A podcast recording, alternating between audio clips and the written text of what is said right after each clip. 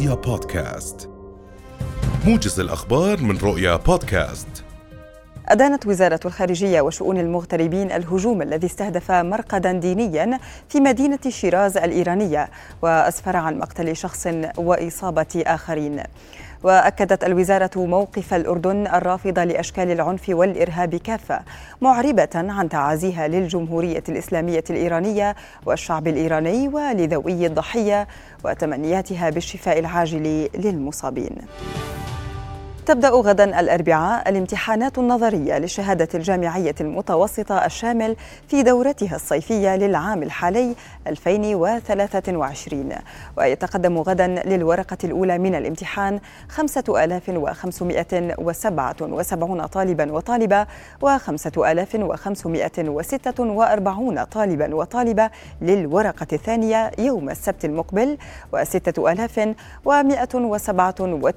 طالبا وطالبة للورقة الثالثة يومي الثلاثاء والأربعاء من الأسبوع المقبل. أكدت مديرية الأجهزة الطبية والمستلزمات في مؤسسة الغذاء والدواء نغم الحراني ضبط مستلزمات طبية أعيد تعقيمها بعد استخدامها، رغم أنها مصنعة للاستخدام مرة واحدة من بلد المنشأ. وأوضحت أن عدد المخالفات ليس بكبير، لافتة إلى اتخاذ الإجراءات القانونية بحق المخالفين. وبيّنت الحراني لرؤيا اليوم أن خطر استخدام المستلزمات لأكثر من مرة يتمثل بأنها تؤثر سلباً على المريض وعلى جودة المنتج المصنع لغاية استخدامه لمرة واحدة، مشيرة إلى أن آلية رقابة المؤسسة للمستلزمات الطبية تبدأ من استيرادها من خلال التحقق من شهادتها وحتى إجازة تداولها في الأسواق. شيع الفلسطينيون اليوم جثماني شهيدين ارتقيا فجر اليوم برصاص قوات الاحتلال الإسرائيلي في مخيم عقبة جبر بمدينة أريحة. وندد المشاركون في التشييع بجرائم الاحتلال بحق الشعب، داعين إلى تعزيز الوحدة الوطنية والتصدي للاحتلال.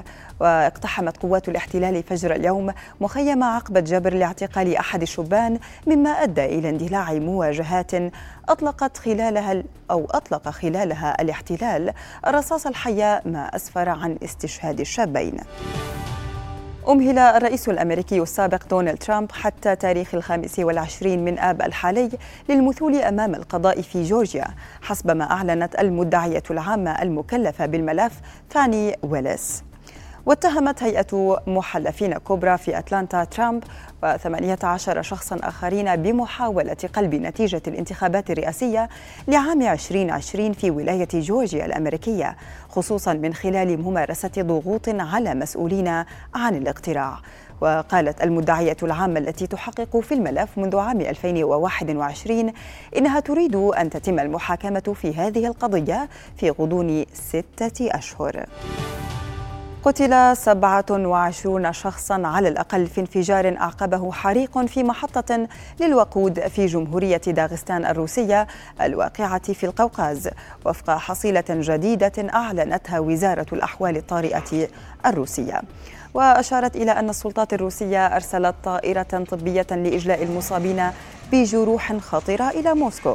ونقلت صحيفة روسية عن أحد الشهود قوله إن الحريق اندلع في منطقة كانت فيها سيارات متوقفة وانتشر إلى محطة الوقود.